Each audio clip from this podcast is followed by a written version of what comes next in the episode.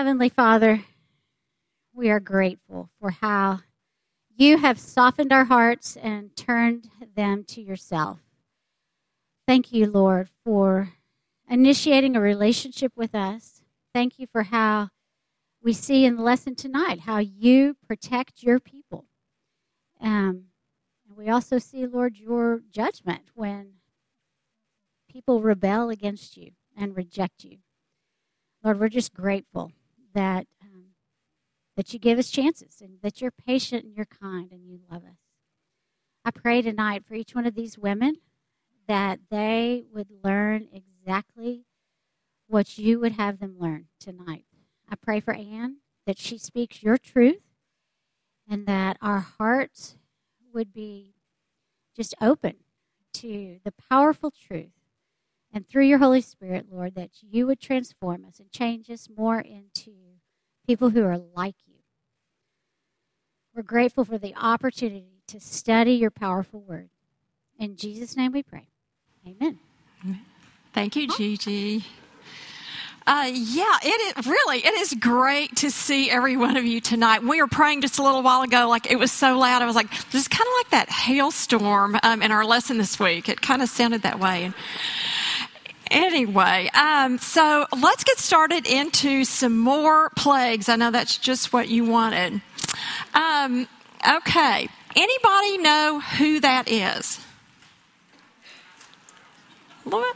Well, um, I don't know if there are any mixed martial arts fans in here, but if you were a mixed martial arts fan, you would know Ronda Rousey. She is 28 and she is the most dominant MMA fighter ever in the sport. Um, she was recently named the most dominant athlete alive. Got some other pictures of her in action here. Um, she has never lost a fight, and her fights tend to be over in a minute or less. Do you have some uh, the next slide that shows some more about her? There she is. Uh, Rolling Stone says, with her, it's like, how fast is she going to win, and how's she going to do it? Ronda's one in a million. Now, I like it when my team wins. So I'd like for Ronda to be on my team. Now, I know there's some people that like these like really exciting football games where you're like, this goes back and forth the whole way, and then your team wins in the last second.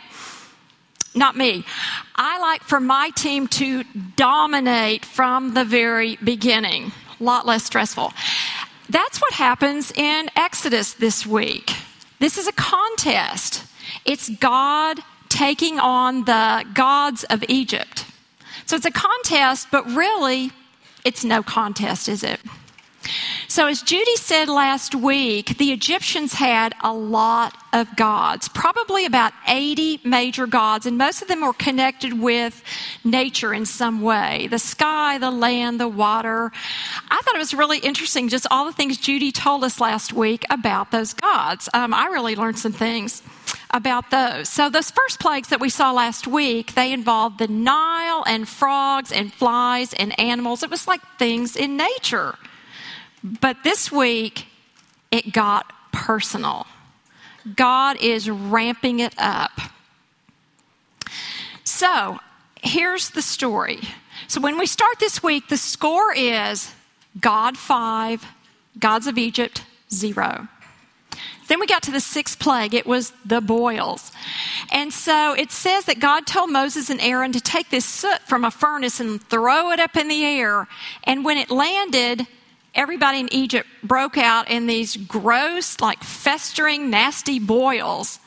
And so, one thing I read said that in the Egyptian religion, they would have these sacrifices and they would take this uh, soot or ashes and throw it up in the air. And if it landed on you, that was kind of like a blessing. Do you see the irony here? Like instead of blessing, they got boils. I don't know about you, but there have been times in my life when I thought one pimple was going to ruin my life. So if you didn't think about it like, oh, just all over. And when you're miserable like that, you want somebody to sympathize with you. But here there was nobody to sympathize with you because everybody had it. And it says the magicians could not even stand before Moses. Because they had it too. And you know, we think back to last week, the magicians were able to duplicate some of these plagues. You go, eh, that is ridiculous. Like all this devastation, they're like, oh, I can devastate even more. Like if they were really any good, they would make it go away, right? And if these magicians had anything, they would be healing themselves first. So if you're one of those Egyptian people, our lesson kind of asks us to think about how would that have felt to be one of the Egyptians? Well, if you were one of the Egyptians, you would be turning to your gods, right? So you're like, where were they? There was a Sunu who warded off disease. There was Serapis, god of healing, Imhotep, god of medicine. Where were they? God is saying, I am the Lord who has authority over illness and disease and over your body. So it was God six, gods of Egypt, still zero. Then the seventh plague, the hailstorm. In it, we see tremendous devastation, and we see this Pharaoh who cares nothing for his people. Did you notice? He doesn't care anything about them. Their life, their world is falling apart. He could not care less because his heart is hard. He's not open to hearing anything Moses says, he's not open to changing his actions. But you have to think, you know, he must have believed at some level that what, what Moses was saying was true. It wasn't like he was going, oh, this stuff is ridiculous, it's not going to happen. He knew it was. And like he would say, hey, Moses, pray to your God so it'll stop. Well, he must have thought if Moses prayed to his God, it would stop. So it wasn't that he didn't believe anything Moses said. He just had that agenda that he wasn't going to change no matter what the facts were. That's a hard heart. Don't follow a leader who has a hard heart. If you look around our world today, there are a lot of leaders that have hard hearts. They can see, they can hear the facts, but they're not going to change their minds. Let's learn from that. So, there's a lot of destruction with this hailstorm. Okay, Shu, the god of the atmosphere. There's Nut, the sky god, and Mut, the sky goddess. Are they on vacation? Where are they? God says, I am the Lord who has authority over the forces of nature and over your crops. But did you notice too that all that was going on in Egypt, but over in Goshen, it was kind of like a nice day, I guess. There was a difference. And if you were the Israelites, do you think you would have started to have a little bit of hope? Like, maybe, maybe God is really going to rescue us. Here we leave it God, seven. Gods of Egypt, zero. Eighth plague, the locust. Just more devastation, more gross bugs everywhere, millions of them. So it's intensifying. I remember when I played team tennis, if we would get a little bit ahead, which was very rare, but if we would get a little bit ahead, we'd always like, okay, we're going to press on and seal the deal. That's when you really press in, it's when you start pulling ahead. So these nobles at this point are like, hey, Pharaoh, just let him go, okay? And Pharaoh decides to offer a bargain because it's like, hey, I'm, I'm, guys, I'm trying to be reasonable. It's like the men can go, but you can leave everybody else. Okay, there was Nepri, the goddess of grain, Osiris, god of the crops, Mem, god of harvest. Like, hello, where are they? And God is saying, I have authority over the animal kingdom, over your crops. Like, locusts even listen to me. It's God eight gods of Egypt, still zero. And then finally, that plague of darkness. There was no warning on this. It was sudden, total darkness. It says it was a darkness that could be felt. I don't know exactly what that means, but you know, sometimes there, when you turn off the light at night, when you're all cozy in your bed and then it's dark, you're like, that's a comforting dark. But this was not, it was a disturbing kind of dark. So this plague was definitely aimed at kind of the God of all gods for the Egyptians. Ray, Ra, Re, you might see it a lot of different ways. I'm going to say Ray, Ra, Ra, eh, the sun god. And so Pharaoh was kind of identified himself with this sun god. He was like, I'm kind of like the uh, human manifestation of this God. So, you know, he and Ray were just like this, he thought. And, um, you know, if you saw that sun god of Egypt, I thought, I think I've even heard of him like in Egyptian mythology back in high school. Ray, the sun god. There was a daily hymn they sang or said to Ray, and it said, Hail to thee, beautiful ray of every day, who rises at dawn without ceasing rises at dawn without ceasing. I'm like, not today. Pharaoh's response, like, had another bargain to offer, didn't he? He was like, okay, this time all the people can go, but you can just leave the livestock. You know, he's trying to do this deal where it's going to be on his terms. And then Pharaoh tells Moses, just get out. Moses like, You want me to go? I'm gone. So we leave Pharaoh right there. Pharaoh's got to be saying, Hey, Ray, you're going to come through, aren't you? We leave Pharaoh in darkness and in silence. That's the story. So, what is God trying to do here? He is trying to dominate this contest so that there will be no doubt that He is the Lord. Now, as you're reading through scripture, when you read through these chapters, a Bible study tip if you see a word or phrase repeated over and over, you should notice that. So, um, in this group of chapters, starting with three all the way till next week, one phrase you'll see over and over is so that you will know that I am the Lord. He says it to Pharaoh, so that you will know that I am the Lord. He says it to the Egyptians, so that you will know that I am the Lord. And he says to Moses and his people, so that you will know that I am the Lord.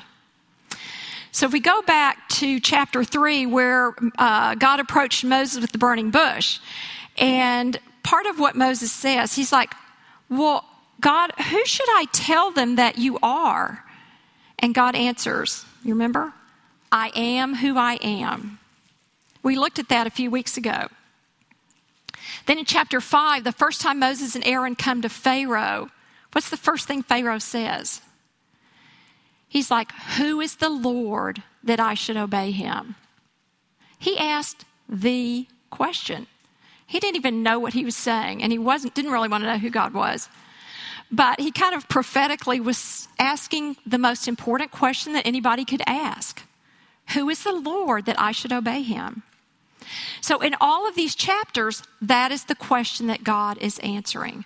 Over and over, he says, I am the Lord. He says, I'm doing this so you'll know that I am the Lord. I'm doing this so you will know that I am the Lord.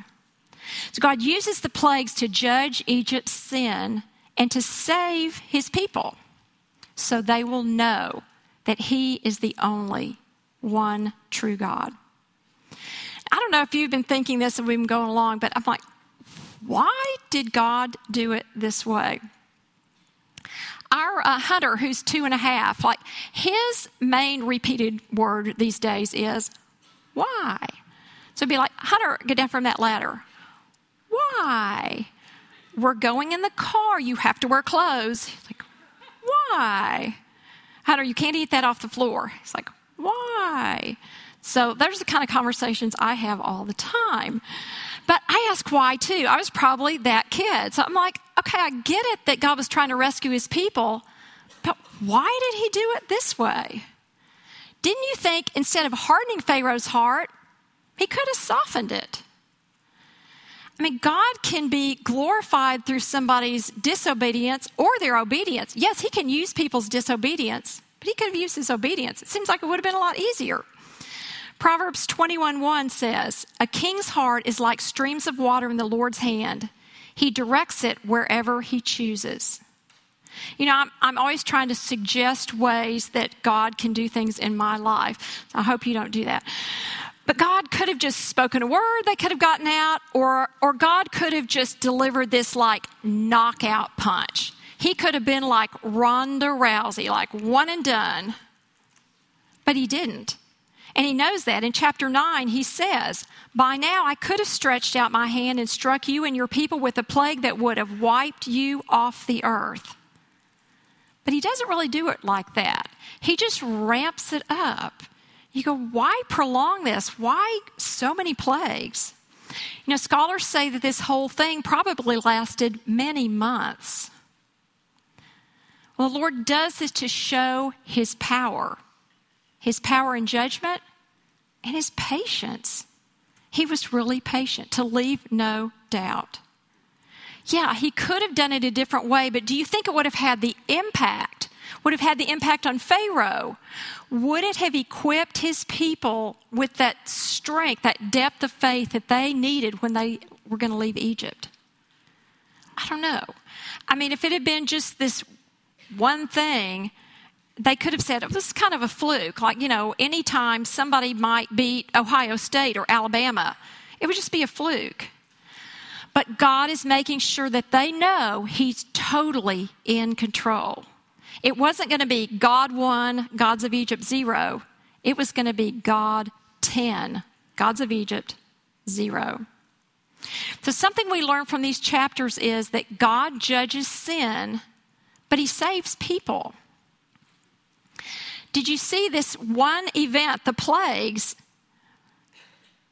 has different results if you're Pharaoh and if you're Israel. God judges Egypt, but he saves Israel.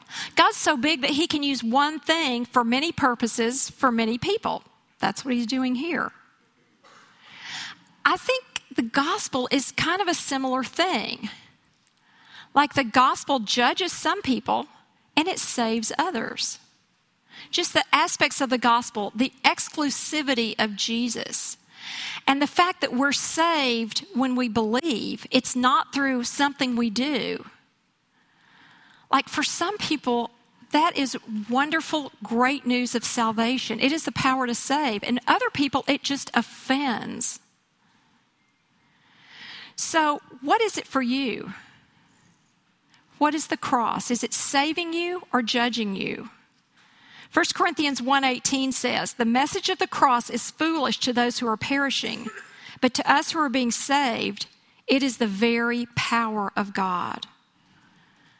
God doesn't change. He wants all people to know that he is the Lord, and they will. Scripture says that someday every knee will bow.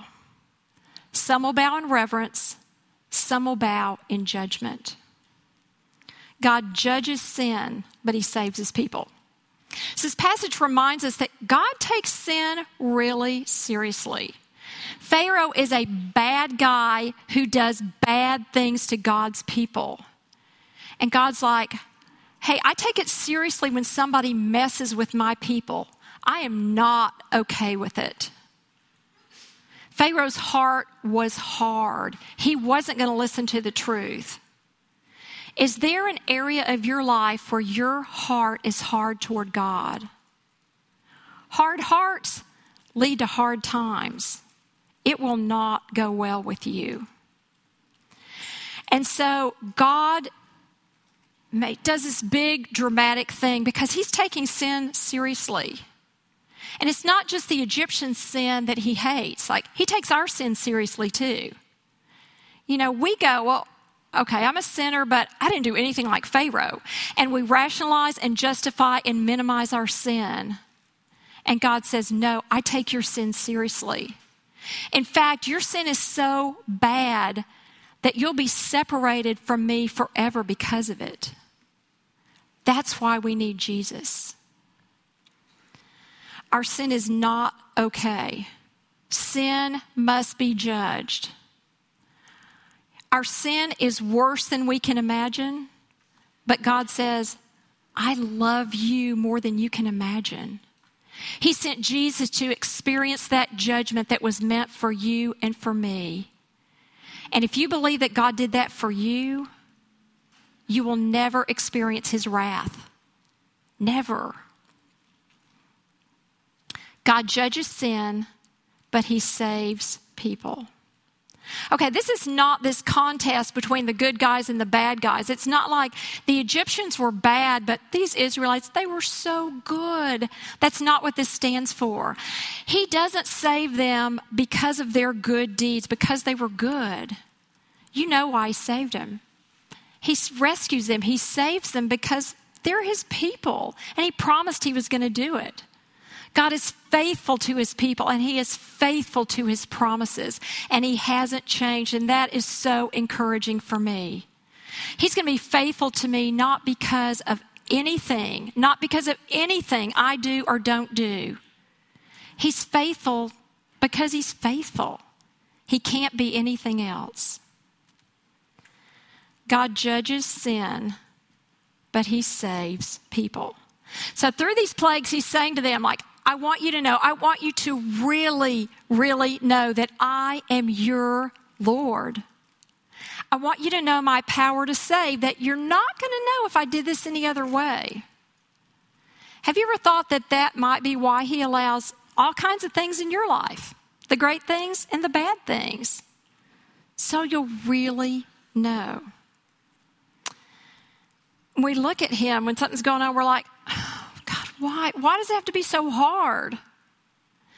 But think back. Think back on a time where you could say, man, I really knew that God was God at that time.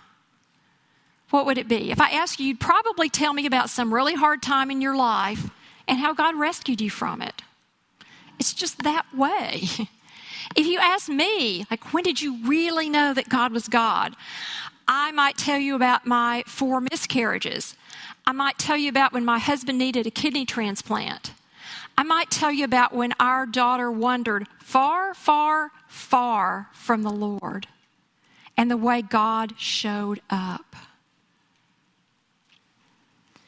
God often shines the brightest against darkness. He just does. So, what might God be doing in your life to really show you who He is? So that you'll say, God, I know that you're the Lord. I know that you're my security. I know that you're my strength. I know that you're my provider. I know that you're my rescuer. Because we need to know that stuff we live in this crazy world. Knowing that He's the Lord leads to living like he's the Lord. So we look back at Pharaoh, and Pharaoh was trying to negotiate and bargain and trying to do some kind of compromise. And did you wonder, like, do you think that was tempting to Moses? Was he tempted to compromise? Like, I'm sure I would like folded on the first one, like, oh, leave the women and children. Okay, just anything to make this stop. And especially on that last one where um, Pharaoh's like, okay, the people can go, but you can leave the livestock. I'm sure I would have taken that one to go, God, look, I got them out. Like leaving the livestock behind is really not that big of a deal. But like Nika said a few weeks ago, and like your curriculum said, partial obedience is not obedience. The world is always tempting you and me to compromise. Always. And we go, yeah, I mean, I come to this Bible study, but I don't trust God with my money. Yeah, I serve with children on Sunday mornings, but I don't trust God with my dating relationships. And there's no point in knowing God's word if it doesn't change you. So let's look at Moses. In chapter 3, back with the burning bush, we see Moses kind of argue, trying to bargain with God. But here, he doesn't argue anymore, does he? I mean, they go back to Pharaoh over and over when Pharaoh could have ordered them killed at any moment, and they knew it. So, do you see? Like, he's not bargaining. On that last one where um, Pharaoh said, okay, people can go, but leave the livestock. And I had never noticed this before, what, what Moses said. He's like, no, we're not going to leave anybody behind. He said, not a hoof. And I thought, oh, I want to kind of pick that up that when I'm being tempted to compromise, that I can think, nope, not a hoof. So Pharaoh's heart was getting harder, Moses' heart was getting softer. Did you see that? Is your heart soft or hard toward God? What would that even look like for you? Like a hard heart is skeptical of what God says. Like, kind of not sure if we can trust what he says. And a hard heart is going to have these areas of life that, that we're going to go, okay, God, you can have all this, but you can't touch this. Now, a soft heart is eager to hear what God has to say, looks to God to go, God, show me what to do because I want to do what you say. So, what's the difference in those approaches? I really think if you believe that what God says is best, if you believe that He really loves you, if He you believe He really cares about you, then you will be you'll be eager to hear what He says. You know, when our hearts are soft toward God, He enables us to do hard things. A soft heart can actually make you stronger. So, what do you think happened to Moses to change him? to me, it looked like just consistent time of watching what God was doing. He was talking to God every day, he was listening to God, he was immersed in the things of God. He was looking for what God was going to do next. Do you pay attention to what God is doing? Are you immersed in the things of God? Last week, I was cooking some carrots for dinner and I thought about this. I was like, you know, those carrots kind of start out really hard and firm, and when you put them in that water for a while, they get soft, kind of like our hearts. If we are immersed in God, if everywhere we look, we're looking for God, then our hearts are going to soften. And if we do those things, you're going to be less likely to compromise because you will see that compromise is stupid, to borrow from Judy. Being immersed in God's word will soften your heart. Doesn't that give you hope? It gives me hope. Where's your heart hard toward God? Ask Him to soften it. So, this was a contest where God was taking on the gods of Egypt. And we've talked a lot about their gods. What about your gods? God's taking on your gods too. You know, we say, well, I mean, it's ridiculous. We don't worship gods that look like the gods on that slide. Like those were ancient, ignorant people. We're not like that. but really, aren't they just a little more honest than we are? We have gods. They don't look like the ones on that slide. And God is taking on your gods. What are your gods? How would you know?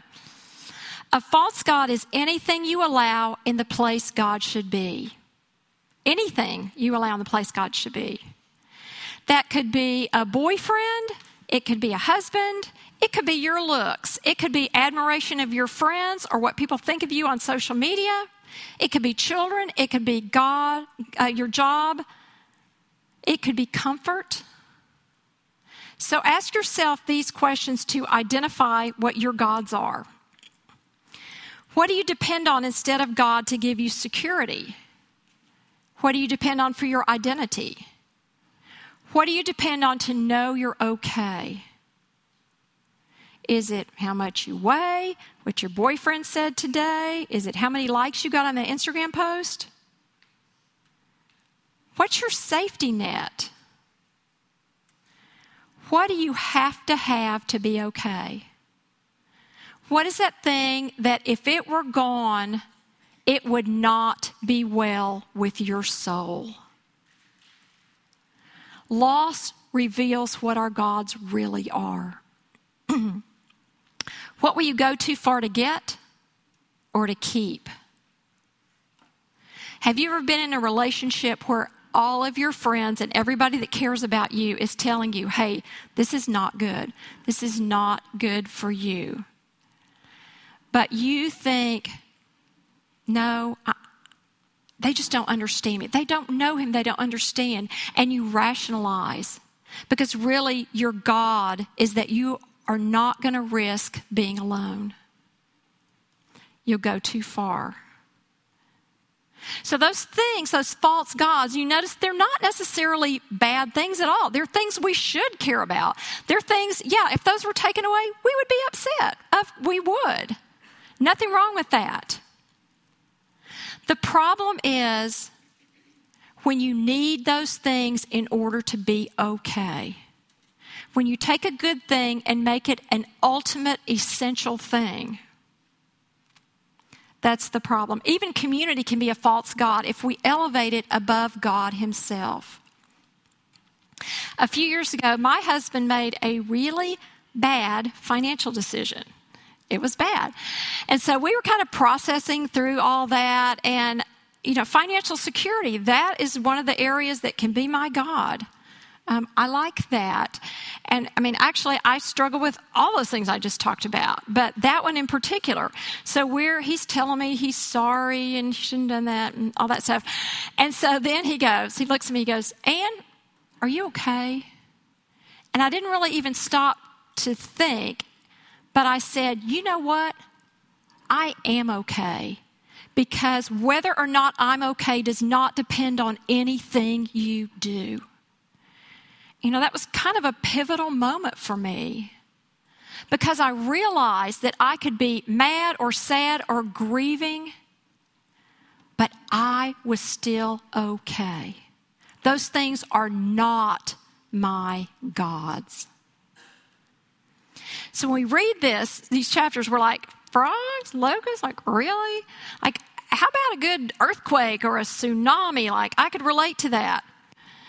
But we already know that God's choice of plagues was not random. Like these were customized plagues. So every plague was specifically designed to challenge a specific God of their culture.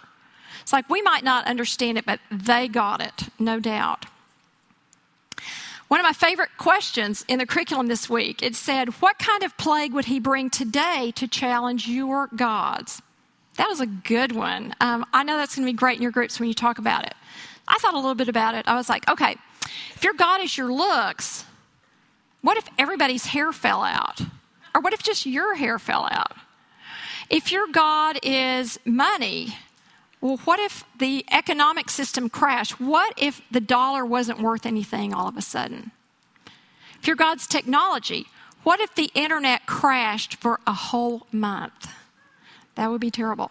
What if your God is just your image with friends and on social media? Okay, what if all your inmost thoughts were posted on social media for everybody to read? Would that ruin you? Loss reveals what our gods really are. But God's saying, Your gods are no match for me. It's loving and gracious of God when He shows us that our gods are no gods at all. That boyfriend that you depend on to know that you're beautiful or to, to know that you have value, or that job that you depend on to know you're capable and smart. God says, I want you to know that those gods are not gods because they will fail you. I don't want you to depend on them. Those gods don't love you. I love you. What are you depending on besides God? The key question that was asked back in chapter 5 Who is the Lord that I should obey him? God says, I am the, the, the one and only God. And God says, I am your one and only God. He is the one and only God, not one of many. I looked at this survey, 2014 by Ligonier. It said 52% of Americans who identify as Christians say that some religions other than Christianity can lead to eternal life. That's the culture we live in now. John 14, 6, Jesus says, I am the way, the truth, the life. No one can come to the Father except through me. All religions are not the same. They're not all roads that lead to the same place. The opposite of God is not other gods. The opposite of God is no God. To say that all gods are the same means you really don't know much about any of them. They're not saying the same thing, they are saying diametrically opposed things. God is the one and only God. So in Exodus, we see God wage this epic battle against the gods of Egypt and Pharaoh to rescue his people. And later, Jesus is going to wage the most epic battle of all time over sin and evil and death to rescue you. That battle is already won, and it was won at the cross. But in the future, someday there's going to be another battle that Jesus will, will wage. If you read through the book of Revelation, you would see some similarities between what's going to happen then and these plagues. Kind of interesting. But at the end of that battle, Jesus will dominate. God is also your one and only God. He's not one of many. God will not share his glory. He wouldn't share it with Pharaoh, and he won't share it with your gods. He's faithful to his people, and he's faithful to his promises. God says, I care enough about you that I want you to know those other gods will fail you. I am your one and only God. I am the gracious, merciful God, your provider, your protector, your defender, your shield, the God that never gets tired of you, the God that loves to see you, the God that loves to hear from you, the God that thinks you are beautiful because he made you, the God that cares about you, the God that will never let you slip through his fingers, the God that has saved you once and for all, the God that will love you because of who He is, not because of anything you do or anything you do not do. The God who is your Alpha and your Omega, your beginning, your end. The God who is willing to send His Son to die, who has gone to prepare a place for you so that you will live with Him forever. God says, those other gods are no gods at all. Those other gods will promise you everything but will give you nothing. Those gods will enslave you. But the God, I am, will set you free. Now, we left Exodus 10 this week in silence and in darkness. Pharaoh was there thinking, Ra, sun god, where are you? I'm going to tell you the most embarrassing moment of my life so far. It was on a roller coaster. Um, this was at Fiesta, Texas, of all places. But um, if you've ever ridden with me on a roller coaster, this is how I do it. I have to close my eyes the whole time and I have to scream as loud as I can the entire time. It's just how I do it. So if you've ever been with me on a roller coaster, you would not do it again. So we're on this roller coaster and so you know how they, it kind of goes up slow. I can handle that part. So it goes up slow and then it kind of gets to the top and then it goes down. So kind of goes up slow and right there it gets to the top. So I start my scream. So I scream and it kind of does that several times. You know, then it'll go up. I'll take a breath and then I'll scream. And it, anyway, this did that a number of times. So kind of goes up and so gets to the top and I start my scream. And then in a couple of seconds, I was like, we're not going anywhere. and so I kind of opened my eyes, and actually, we just pulled back into the station. So, like, all the people waiting to get back on the roller coaster are just watching me just freak out. So, um, of course, my kids are like just wanting to get off and walk away and act like they don't know me. And they were like, Mom, we thought you had like gone over the edge. which I kind of had. So, my most embarrassing moment so far. I tell you that just because um, this reminds me of a roller coaster. So these plagues, it's building and building and building and building, and it's gotten to the top on this ninth plague. So next week, we're going to look at one of the most significant passages in the entire Bible. Approach it with reverence. So Moses and Aaron left at the end of this chapter. They're never going to appear before Pharaoh again because God is going to come in and he is going to personally take over after this. It's about to go down. Don't miss next week. Will you pray with me? Lord, we praise you and thank you. You are the one and only God. Lord, thank you that you would reveal to us who you are so that we can know that you are worthy of our trust. Lord, I pray for all of us this week that you will soften our hearts, that we'll want to hear what you say, that you we will let you give us strength so that we will not compromise in the face of all the things that try to make us compromise. Lord, as, as we encounter temptation this week, may we remember what Moses said not a hoof. I pray for the groups tonight that just be powerful, rich discussion, Lord, that um, answers questions, that honors you. Lord, I um, thank you for every woman in this study, Lord, and that we are sitting here tonight in the middle of this crazy storm by no accident because you have something you want to say to us, Lord. May we listen. Pray all those things in the powerful name of your victorious Son, Jesus Christ. Amen.